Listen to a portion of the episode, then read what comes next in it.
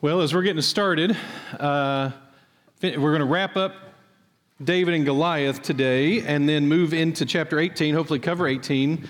And, uh, but I want to start by celebrating something together as a church. Um, you may not know, many don't, that um, in our, at, at, South Spring, any money that comes in to South Spring, um, a certain percentage goes back out to other ministries, to other churches, to other missionary groups, to other nonprofits. And, uh, and for a long time, that was uh, 10%. And over the last couple of years, we've bumped it up to 12%, and then this year to 15%. Um, of the money that comes into the church goes out, and so uh, to other ministry organizations. So um, just this last week, that team that, that decides, designates who to give those funds to, um, designated over half a million dollars um, to be given away to other ministries and organizations over this next year. Um, these are several of them up there on the screen. Um, we'll rotate through a few of them. And I just want to let you guys know I mean, this is some stuff, the kind of stuff I see, reports I see all the time, but you guys don't get to see um, that we are partnering with dozens and dozens of different ministries and organizations and missions. And that, uh, that 15%, working towards 20 uh, of all of the money that comes into South Spring goes out to other ministries and organizations. So, um, anyway, we boast in the Lord and what He's been doing and the fact that we get to be a part of it. And I love that we are a giving church uh, and that we're able to do that kind of stuff, and also that we're a sending church. So, uh, over the last few weeks, you've gotten to meet a few different people who we're sending into the mission field um, over uh, the next few weeks and months. Um, the Ezels we, we celebrated, and they are now in the Dominican Republic um, and getting to work. And, uh, and in fact, this morning we'll also be celebrating Carly Manuel, who, is, um, who has been here on staff for several years. And she is wrapping up the last few months of preparation and, uh, and intends to be heading off to Greece. Um, to share the gospel there in a few months. And so we'll be celebrating her and praying over her at the end of the service as well. I love to be a church that gives, and I love being a church that sins. And so, if, uh, if that's in your uh, as well, if that's part of your calling as well, uh, I'm excited to get to be a part of it. Um, so, we are wrapping up this story. It's kind of fascinating. We spent two whole weeks doing the build up um, to the fight between David and Goliath, and which should teach us quite a bit um, that, in fact, the, the purpose of this passage is the buildup. The main power is meant to be found in the buildup because today we're going to cover the, count them, two verses that cover the battle between David and Goliath. Um, the actual fight between David and Goliath, there are only two verses, a very few sentences, because the build up to the event is, I think, where we're supposed to learn the main lessons. For example, that we should be faithful in the everyday, small, seemingly insignificant things that God tells us to do and that in that faithfulness, we look to Him to be the source of our significance, the source of our power, the source of our uh, purpose. And today we're going to see the way that even plays out. Um, but to have the right picture in mind, you're imagining, hopefully, um, I, I, still stand by this, an 11 or 12 year old boy um, who would not even look like an 11 or 12 year old boy today would look, um, but in smaller than that probably. Um, but 11 or 12 year old boy, I still think that's correct, who, who has been working out in the field. And he has walked out. You've got the armies of Israel on one hillside of the valley. You've got the armies of the Philistines. If you picture them in all of their glory and shining weapons and armor, and they've been out there for 40 days. And then down in the middle comes the champion every day. He is allowed to come down in, he, he comes down, by coming down into the no man's land to the in between, um, he then becomes the champion. That's what champion means. And now, for the first time in 40 days, this monster who would have been covered, he would not have been wearing blue. There's, there's a little bit about this art um, that's a little inaccurate. He would have been wearing head to toe bronze scales. Um, and on his head would have been a big puff of, of, probably red or, or yellow feathery type of stuff meant to combine with his beard to create the sense of a lion. And so you have this giant monstrosity standing out in the middle uh, of the no man's land with his shield bearer. And now joining him in the middle is a shepherd boy who probably comes up, no, not kidding, no, certainly not past his hip. And here comes that shepherd boy, and he comes out there and he's carrying the couple of sticks that shepherds carry, the rod and staff. He's carrying a sling. Um, I don't know that he had a, if he, he potentially had a military sling, a bigger one. Um, as we looked at last couple of weeks, chances are he had a shepherd's sling, which is nothing more than something very similar to this. Um, uh, and, and he would have gone out there, and what happened is they go back and forth. They have a little mocking contest, and David um, enrages Goliath. Goliath takes that 15 pound spearhead and begins to charge across the last distance between him and David, whatever that is 50 feet, 100 yards, we don't know. But somewhere down in the valley of Elah, the two of them face off and shout at each other. Goliath then begins to take his spear and charge. And what we read was that as this terrifying um, train engine of a person is charging down on David, roaring. The, the crowds are jeering, thousands of people on both sides yelling and screaming and jeering and, and, and catcalling and, and all the different things you would expect. It would make a baseball game or a basketball game or a football game like nothing um, to imagine these tens of thousands of people. Life and death is on the line. The champion is there. Everyone, this is a foregone conclusion. This champion is going to squash David like a bug. And that's how this is going to play out. And it says he charges at David, and David, the scripture tells us, sprints toward Goliath.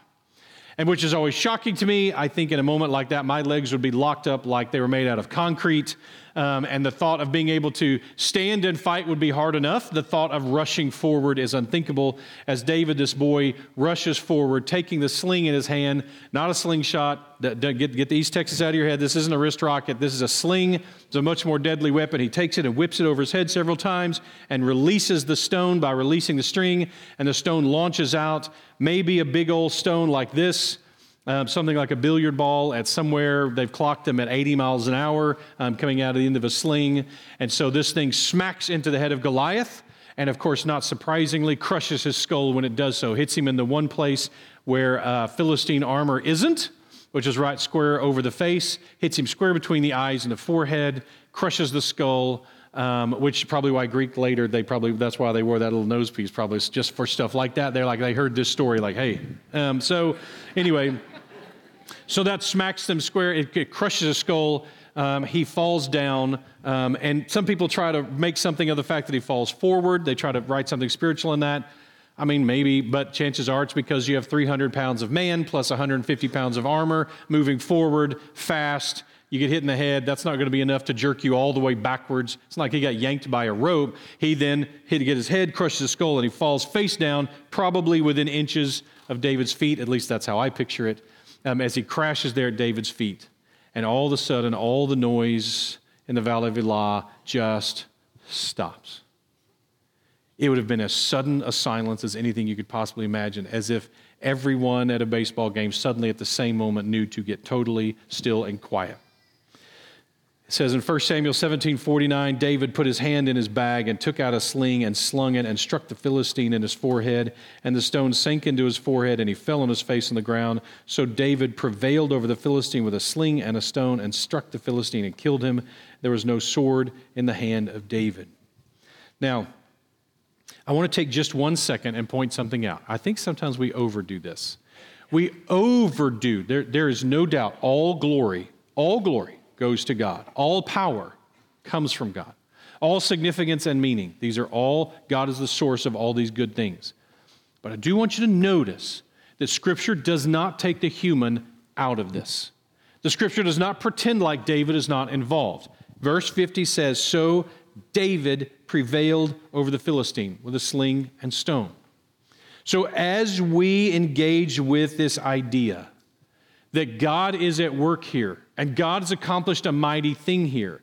What we don't want to do is get the impression that somehow David is a puppet. David is a passive member of this. Remember, it is the faith of the bread and cheese that brings us to this moment. It is the exact same faith that sends that stone hurtling through the air toward Goliath that sent David to the battlefield in the first place, just being faithful with some small, ridiculous assignment that he's given. Just being faithful in some small thing that seems unimportant. Um, I used to have a pastor who loved pointing out that the one time Thomas missed church is when Jesus showed up in person. Sometimes being faithful to the Lord is about going to church. Sometimes being faithful to the Lord is about going to work, some small thing. Sometimes being faithful to the Lord is about changing a diaper that you don't want to, certainly if it's in the middle of the night and it's not your turn. That is, that is a miracle of the Lord. If you can get up out of bed and do that kind of thing, right? These are seem small and insignificant, but you never know when one of these thousands and thousands of small, insignificant acts of faith put you in a position to slay a giant. So that's the situation. That's the message here. God gets all the glory and all the boasting is in Him. But, and let me rephrase that God gets all the glory and all the boasting is in Him, and we are involved. Those are not contradictory concepts, as sometimes they are taught in the evangelical church.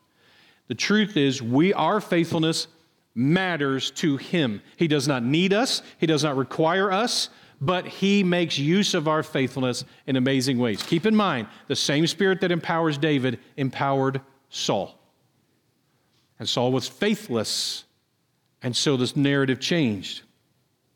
We are active participants. And in two verses, it's over. The giant is face down in the middle of Valley of Elah. There is silence in every direction, like Jesus calming the water. It was unbearably loud one second before. Now you have all of the Philistine army who are absolutely not expecting this in stunned silence.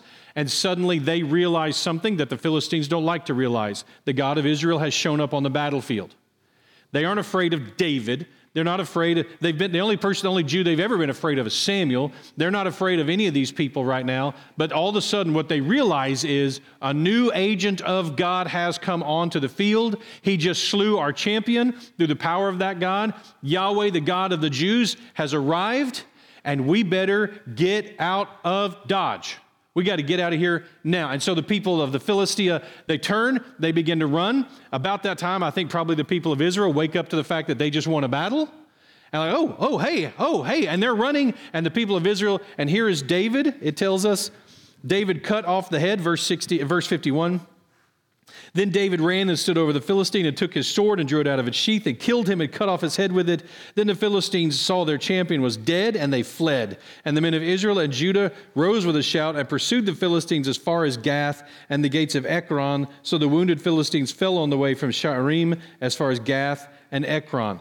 So there's a great painting. My favorite uh, Jewish artist from who paints medieval, uh, I mean, uh, uh, Old Testament stuff, um, painted this moment and uh, the idea of look how big the head is. It's as big as David's torso, as David takes a sword that's way too big for him and cuts off the head of Goliath. The only error in there is that Goliath is wearing silver armor. It should be bronze, but that's okay. Um, and so he cuts, he's cutting off Goliath's head. What a weird and macabre moment this is as David slices off his head and then takes it and holds it up for everyone to see. And you can imagine that as he's holding it up, the people of Israel are now storming past him, charging past him toward the Philistines who have turned and are headed quite literally for the hills. Now, this is actually uh, the picture that helped me understand maybe size dynamic here is this one. Um, when you're talking about how big a head you probably are dealing with. You're dealing with this is Andre the Giant and the thought of carrying her that head around, um, dripping gore the way it would have been is just a crazy thought. The thought, and by the way, he wears his head the way the his hair the way the Philistines might have, except he's missing the big beard, just as big and puffy as he. And so he, they would. You can imagine David picking up this head without the helmet and holding it up, and everyone's all of a sudden the people of Israel are charging past him as we see this. Now here's a fun detail, just just for fun. The word Sha'arim, which shows up here, means two gates. That's what it means. It means two gates, which is weird because you don't have in the Middle East and Israel, you don't have cities with two gates. Um, you just don't ever do that. Cities have one gate. And so it, restrict, it divides, it greatly restricts where the enemies can attack. They have one gate. So last time I was in Israel, in the valley of Elah, our guide, and by the way, we'll go about this time, actually about last month, as of last year, about 11 months, we'll be going again, Lord willing. And uh, so make sure and let us know if you're interested in all that kind of stuff because we get these, these kind of moments. So here we are standing in the Valley of Elah. The guide turns to me and says, Do you see that dig up on the hill over there? You can see, the, see some tents up there and there's some stuff going on. And I'm like, Yeah, what is that? And he goes, They found Sha'arim. Just found it. Like it has just recently, relatively recently, been discovered, the city of Sha'arim. How do you know? Because it has two gates. And people in, in Israel, and it is, by the way, south of the Valley of Elah towards Philistia. So you can actually see the picture. There are two gates. You can see the front gate and the back gate. The reason there are two gates is because it's on a ridge line. And on the ridge line, what you would have is people coming up the ridge on one side on the path, going through the city, and going down the ridge, down, down the back side of the ridge, um, up on over, overlooking the valley of Elah. There's probably a, a, toll booth in the middle, uh, somewhere in there, right? And so, so the people would have come up and over through the city. This, this has been found. The city, uh, it has to be Sha'araim. And this is the city. So it tells us in that passage that the, the Philistines wounded in this battle that escape through Sha'araim are then dying, probably from blood loss, on their way to Gath and Ekron, which are the two nearest Philistine cities, as they are running away from this battle. Again, once again, the Bible is the anvil around which the hammers lay broken. Um, we have found yet again evidence that it happened, that it is set up exactly the way the Bible describes it 3,000 years ago. All right. The Philistines break and run out of their fear of God, almost certainly. Verse 53 And the people of Israel came back from chasing the Philistines and plundered their camp. And David took the head of the Philistine and brought it to Jerusalem, but he put his armor in his tent. Now, again, I won't go into detail here, but this almost certainly means eventually David took the head of the Philistine uh, Goliath to Jerusalem. At this point in history, understand David does not own Jerusalem. The Jebusites live in Jerusalem. David has not yet taken Jerusalem, and so he would not have taken it here now. That would make no sense at all. It probably is the, is the author's way of saying eventually where the head ended up, and by that time, hopefully a skull, ended up was um, in Jerusalem. Um, again, how gross. Uh, David is hauling this head around everywhere, but also how 11, right? I mean, is there a more 11 year old boy thing to do than to drag this head around everywhere that, you're go- that he goes to show off to his friends? Have I shown you that? Yes, you've shown us the head. Like that is a, that's probably a constant thing. And in this situation, he says, um, and he's chased his sisters around with it. You know he did. This is a, um, and by the way, in the Hebrew, very likely, this is not that it took it to David's tent. The H's should be capitalized. He took it to his tent, meaning God's tent. We know the sword ended up in the tabernacle. We'll see that in a few chapters. Very likely the armor of Goliath, because after all, David acknowledged the battle belonged to the living God, so the spoils of the battle are going to be God's, not David's. And so David, though an active member, is going to give over the credit and glory to the living God and the spoils. Now, one other little factor stands out to me that I have to mention because it's one of my very favorite things about David and it'll be a long time before we get there, even if we do go straight into 2 Samuel. Um, I want I want to see, I want you to see there's a theme over the next few weeks that's going to really stand out to you, I hope. Over the next few weeks, there's going to be a very powerful theme of friendship. And we use the term friendship as a cute little word for kids. Um, but the idea of friendship, as presented here over these next few chapters, is that it is outside the relationship with God, the apex power that a human being can experience. It is the, in my opinion, it is the only human relationship that is eternal. Um, all authority structure eventually goes away. In the kingdom of heaven, the fact that you're someone's boss now is meaningless. Um, in the kingdom, the authority structure, the, the org chart goes like this Jesus, everyone else. That's how the authority structure goes. Marriage, especially the authority structure of marriage, gone in the kingdom. In the New Jerusalem, there is no such authority structure. Um, that doesn't exist. Marriage itself apparently doesn't exist. Um, Ginger and I have agreed to be special friends, but apparently that's all you can do. All you can do once you're there, right? Uh, that was an early on conversation. Um, uh, so, can we live in each other? Anyway, so it's a like how how do we um, how do we pull that? Uh, all the rest of them, I'm telling you, I believe Friendship is the only eternal relationship between humans, and it does go on forever and ever, and therefore only grows forever and ever. You would consider your greatest friend now would be insignificant compared to someone who you'd known for 10,000 years. And there will come a day when you've known people for 10,000 years. The power of this, and I believe friendship is nothing more than mutual discipleship. As we lead each other to Christ, we guide each other to Christ, we point each other to Christ, that's the real power of friendship. Um, I said early on, I had many pastors tell me if you're going to be a pastor, you can't be friends with the people in your congregation. You can't be friends with your leadership board. You sure can't be friends with your staff. And I said, I'm going to anyway. If it turns out that's not true, I'll quit. Because I have absolutely no interest in doing ministry with people who aren't my friends. My passion is doing kingdom work with my friends, and if, it, if I can't do that, then I'll quit and I'll go find another way to do that. It turns out, I believe they were wrong. Um, I think the, the greatest power of being a pastor is the friendships and are the friendships that I get to have within this congregation. I would never turn that around. Um, I, been, I, was, I had somebody the other day say, like, isn't it hard being a pastor where you can't really be honest about what you're feeling, what you're experiencing? And my answer was, yeah, that would be hard. Um, that is not my life, not at all. Um, my failing may be the other direction, not, not towards hiding or, or, not sharing or, or whatever. I don't feel that way a bit. I, I get to do that here openly, and I'm, I'm proud that I get to. It's an amazing place to do that.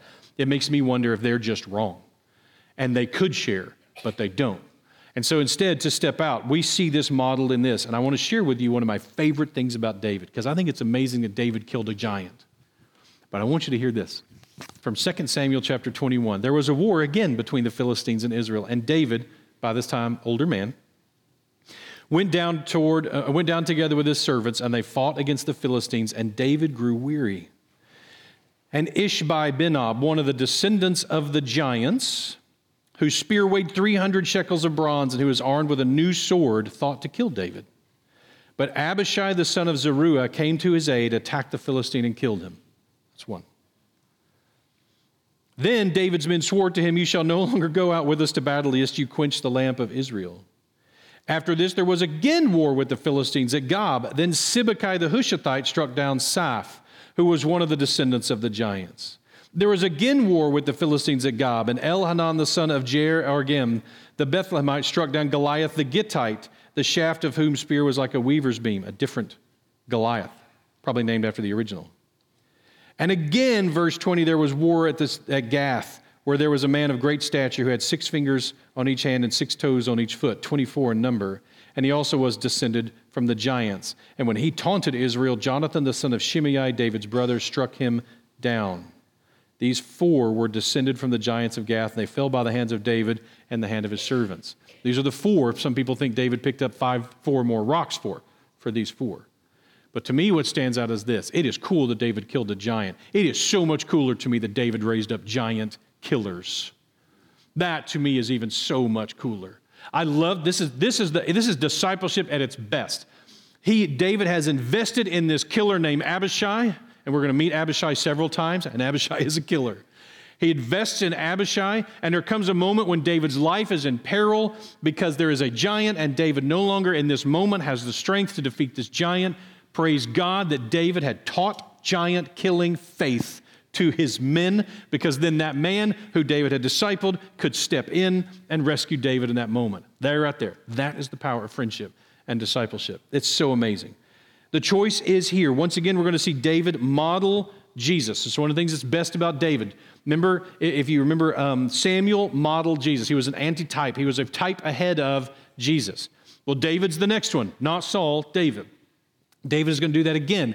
Here's one of the things about David. Apparently, if you want to be David's friend, you're invited. You're invited to be David's friend. He's happy to be friends with you. He models our King Jesus again when he says, Come, no, no, come. Well, no one else likes me. That's okay.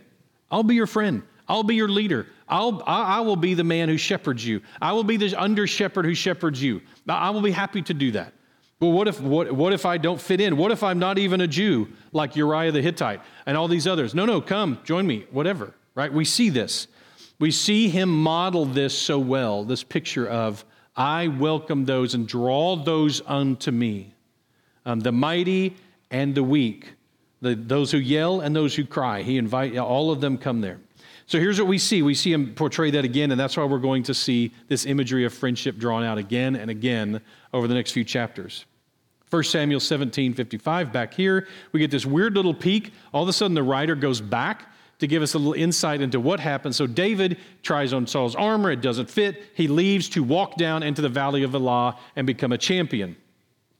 Now, at the end of the chapter, we get this weird little section of verses to tell us about something that happened right as David left.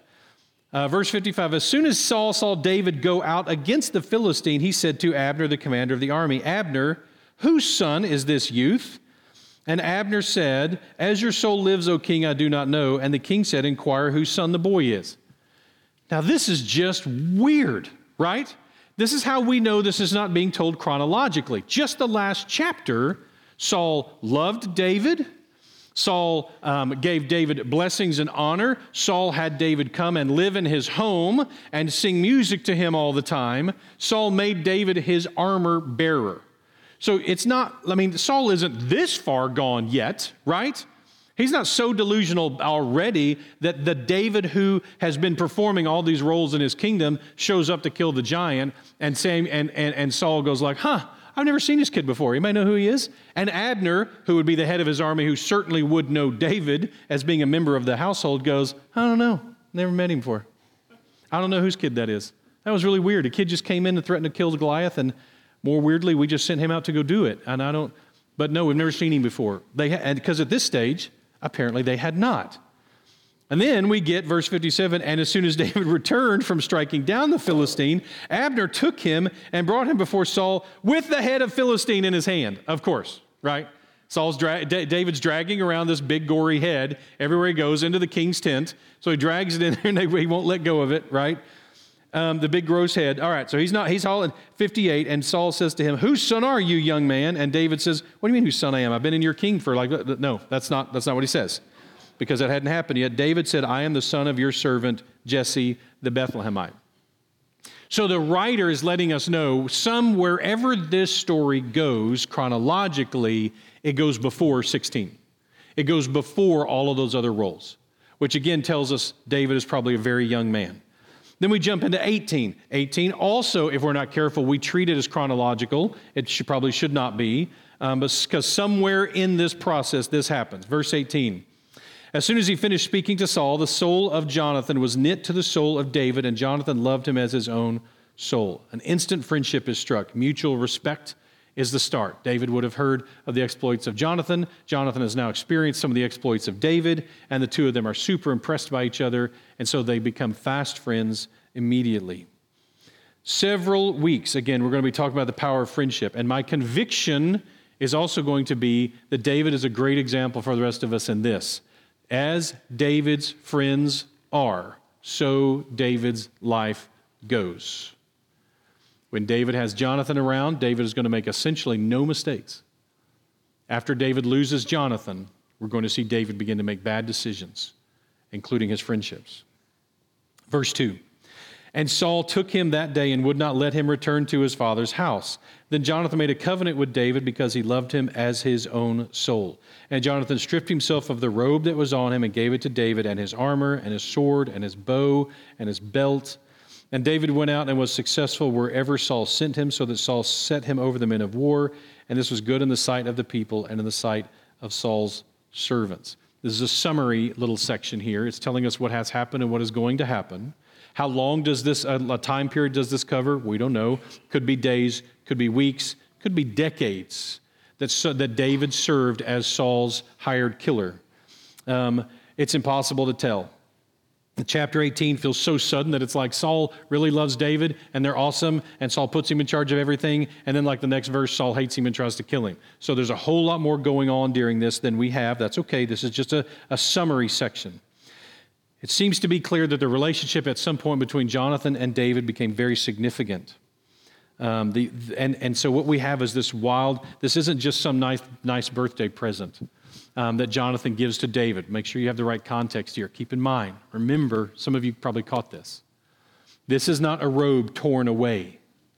This is not like the robe being torn from Saul by Samuel saying, just like you just tore the edge of my robe, Saul, so your kingdom will be torn from you like a robe. This, that's not what this is. This is Jonathan freely giving the robe of his royalty to David. What's happening here is that you have this character, David, and this is huge for us as we understand David. We're going to see this. We have this man, David. God is clearly blessing him, God is clearly working with him and through him. And we're going to see two different responses to, to two different men who respond to the God's blessing poured out on David. The first one was Jonathan. Jonathan's response is, I see that God is at work at you. I see that God is in you. I see even, Jonathan somehow even picks up apparently that David is going to be the next king. Look down in chapter 23, in a few weeks we'll see this, verses 16 and 17. It says this And Jonathan, Saul's son, rose and went to David at Horesh and strengthened his hand in God. And he said to him, Do not fear, for the hand of Saul my father shall not find you. You shall be king over Israel, and I shall be next to you. Were any two men ever set up to hate each other more? Or any two men ever, Saul, who, who hates David, and Jonathan, his son, who is supposed to be the heir apparent, the next king of Israel? And instead, what's going to happen is David has been chosen in opposition to Jonathan's father to be the king of Israel. The two of them should be at war the instant they meet each other, especially when Jonathan realizes David's the next king. Jonathan's response should be like, No, no, I'm the next king. And you should see this tug of war going on and bloodshed between them as they fight over the robe of royalty. Not so. Jonathan, because of his courage and his faith and his grace, hands over the robes of kingship to David. God has chosen you to be the next king, and I'm going to be your right hand man. Unfortunately, that doesn't really happen. But that is Jonathan's goal. When, when reading this and discussing this with my dad years and years ago, and how this story is so confusing to me in some ways, my dad said, just imagine for one second what would have happened if Saul had seen like Jonathan sees. If Saul had said, God has chosen David to be the next king. David, this mighty man, unstoppable in the power of God, and my son Jonathan, unstoppable in the power of God. If he had made Jonathan and David his right and left hand men, what would Saul's kingdom have become? What would it be like to have Jonathan and David as your top men? I mean, you just could go home and eat ice cream, right? I mean, let them just, they're just going to go conquer the world while you do whatever and get to, just rake in the credit, right? Like, hey, yeah, I was an awesome king. What's sad is Jonathan, uh, Saul is not going to take that attitude. So, uh, God's word is never, by the way, I'm, I'm going to comment on this for just one second. Let's not fall into some of the modern interpretations that show Jonathan and David's relationship being somehow romantic. Um, that is just raw revisionist history. There's nothing about that in this passage at all. That's the kind of thing that if it was there, I mean, this is the Bible, guys. It doesn't wink at sin. It doesn't go like, oh, there was a sin. Sneak, we're going to sneakily reference the fact that there was sin going on between these two. That's not how the Bible handles sin, is it? Is that what you've experienced? No. Is that what's going to do later when David becomes a murderer and an adulterer and a blasphemer and all? No, he, that's not what's going to happen. We're going to get whole chapters about it. If that was going on here, there'd be a whole chapter called The Sin of Jonathan and David, and we would have to stomach that one too, just like we have to do with David and Bathsheba. It's not here because it wasn't here. That is, it is revisionist to put that in there. It's not there. Let that go. Any of us who have true friendships know that the souls of two people can be knit together without it being romantic. That is not necessary. When I was five, I met a seven year old boy in my neighborhood named Jason that we had just moved into.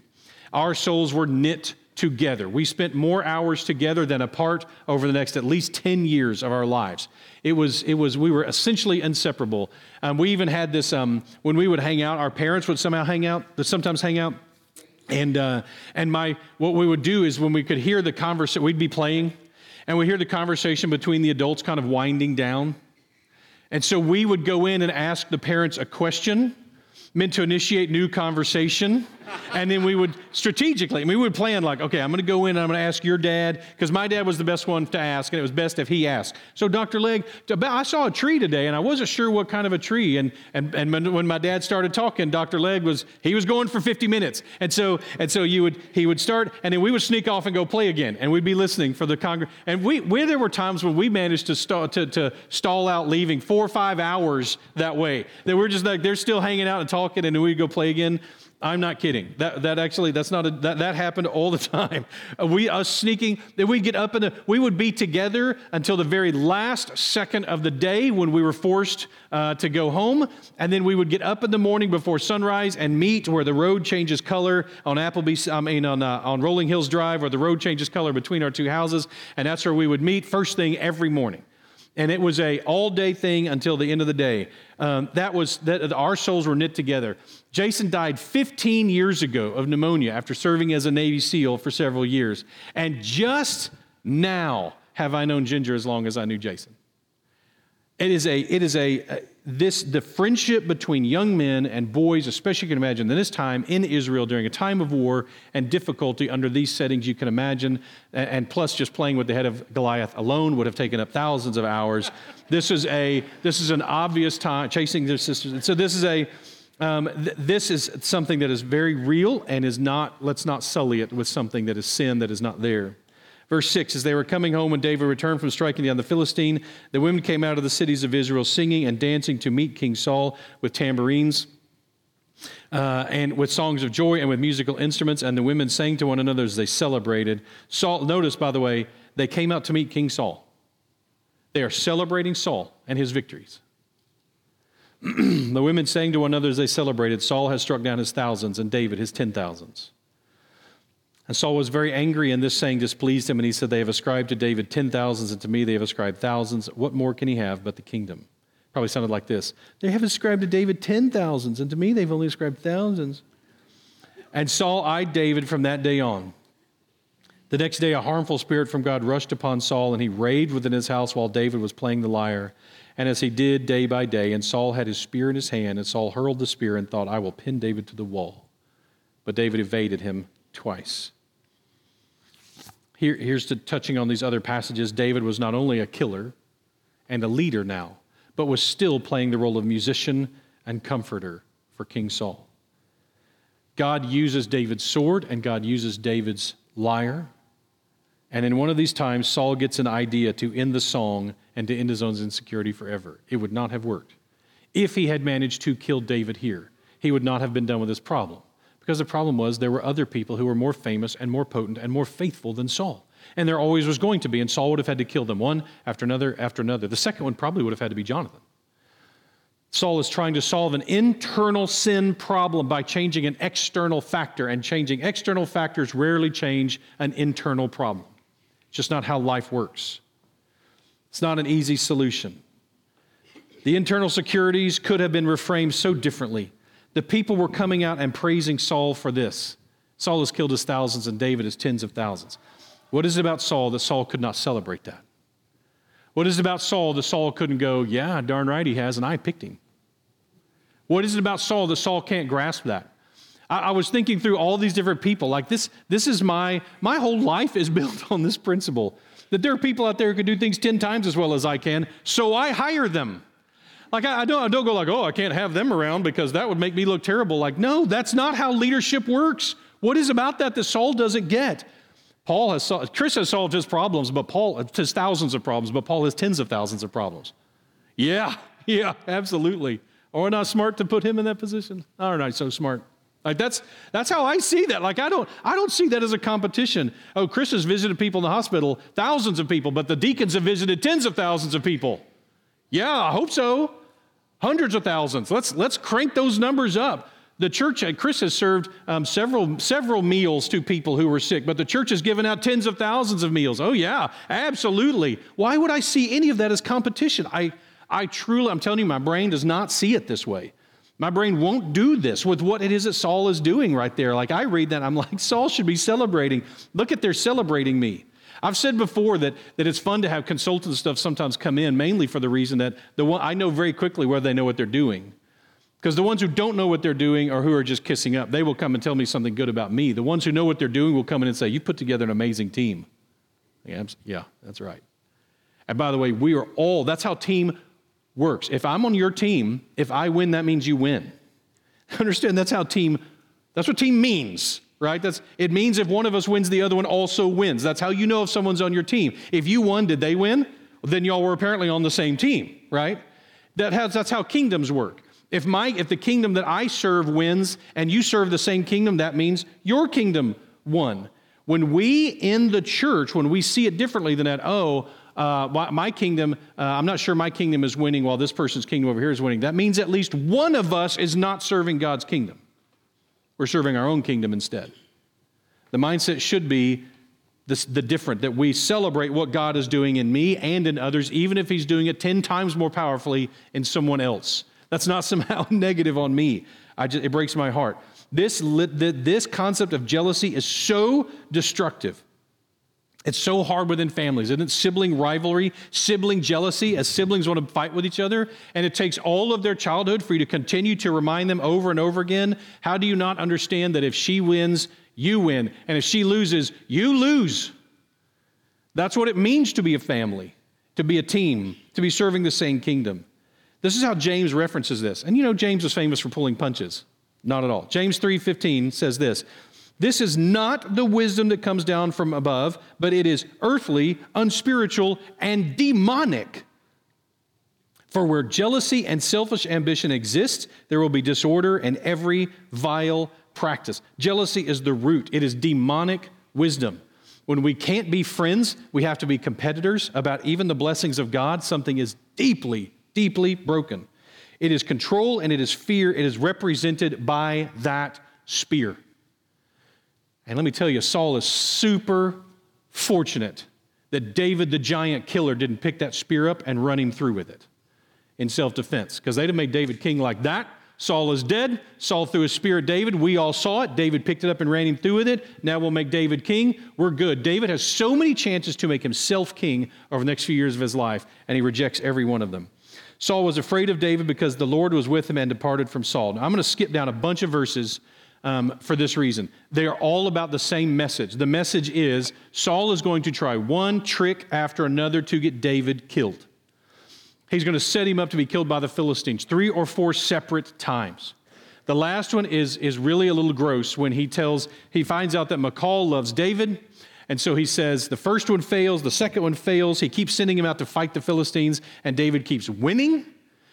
And finally, he says, I'm going to send, Michal loves him, my daughter, loves him. So I'm going to set David up to be uh, my son in law, to be a new prince in Israel, to be the husband of the princess. So I'm going to set this up. And in doing so, I'll get David killed. So he says from David, I don't need a price, I don't need a bride price, except a hundred Philistine foreskins. Now, that's the way you know they're Philistines and not Jews, because if you kill Jews, you can't get a foreskin as a trophy, right? And so he's going to kill Philistines. And David and his men, probably a thousand of them, go out and kill 200 Philistines and bring back, it actually says, by count, 200 Philistines. Someone, that was someone's job. Um, they, were not, whoever, they were not paid enough. Whoever they were, were not. And so they count out 200 foreskins of the Philistines to prove that David has in fact killed 200 Philistines. Michal is now his wife, and Saul now has a bigger problem. The man who Saul was so afraid of and thought to be have killed instead is now a prince in his kingdom by him. So I'm going to jump all the way down to, to verse 28. But when Saul saw and knew that the Lord was with David and that Michal, Saul's daughter, loved him, Saul was even more afraid of David. Isn't that how that works? But so Saul was David's enemy continuously, continually. Now stop right there. Stop cold. Look at what the beginning of that says. When Saul saw and knew that the Lord was with David. You want to know how powerful jealousy and envy are in our lives? They can put you in a position to make yourself an enemy of somebody that you know is on God's side. Man, who, who does that?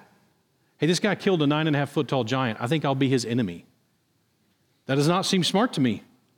Hey, here's what I know for sure everyone in the kingdom loves this guy, especially God. God is blessing him, and I can see it. Now, I don't always know who God is blessing and who he isn't, and neither do you. We're not allowed to know, and we often don't know. You go, well, how, what would be the signs? Is, is success the sign? Be careful. Because John, David's about to spend several years of his life hiding in caves. Doesn't sure look like God's with David at that point. Be careful that you don't actually put the Apostle Paul and the Apostle Peter and Jesus Christ in a position to not be on God's side. That's part of the health and wealth teaching that makes it such a heresy and a dark, evil heresy at that. Is the idea that if God loves you, he will bless you with physical blessings. And very quickly, what you have is David, in his most faithful, being not blessed by God, and certainly Jesus, the Apostle Paul, and Peter being not blessed by God, and I wouldn't go there if I were you. Instead, what we have here is this, this delusional I see that God is with David, and I'm still going to be his enemy. Jealousy is death on a stick. This idea that we're in competition with one another for God's blessings, it is death. It, is, it misleads us in incredible ways. It deludes us. It turns us into self absorbed, narcissistic, entitled cowards. And worse, blind to the truth. we can't see how ridiculous we are. When you find yourself absolutely certain of your own righteousness before God, you're in deep trouble. Um, you should always recognize the humility that we can be the one who's misunderstanding. Always open to this. The Lord is with him, and he is setting himself against the one who is on the Lord's side. That's vitally important for us to understand. We see this man who God is blessing, who is a man who is faithful, who is a good friend, who's a faithful servant, and you have two different men in their responses to this. One says, Here's my robe, here's my sword, right? You have my bow and my axe and my sword. I see that you are the chosen one, and I put these things before you. Someday I just want to be your right hand man as you become king. What a humble, righteous, gracious, and courageous attitude Jonathan has. We see that. That's one response to when we are offered by the one in charge, when we're offered by God Himself, when Christ comes and says, Come and join me. Come and join me. Come be my friend. Come be my son and daughter. Come join me in this kingdom. Come be my brother and sister. One response is to say, hey, let me find all the, all the trappings of my royalty and let me hand them over to you. You'll be king and I want to be by your side. What a great picture of salvation.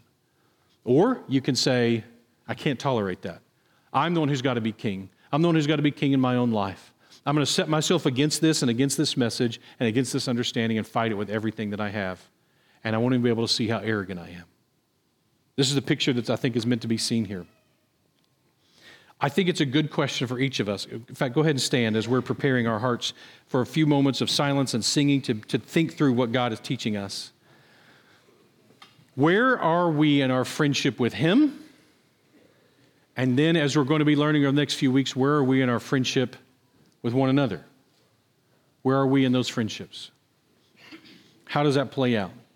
In our homes, marriages with our kids? How does that play out in our friendships? I got to spend some time this week with a, a man. We've done this with our kids, um, where I go to the kids and, and the, the, three oldest so far and said at about age 14, 15, um, who are some men and women who you know that we know who you respect? Who are our friends who you respect?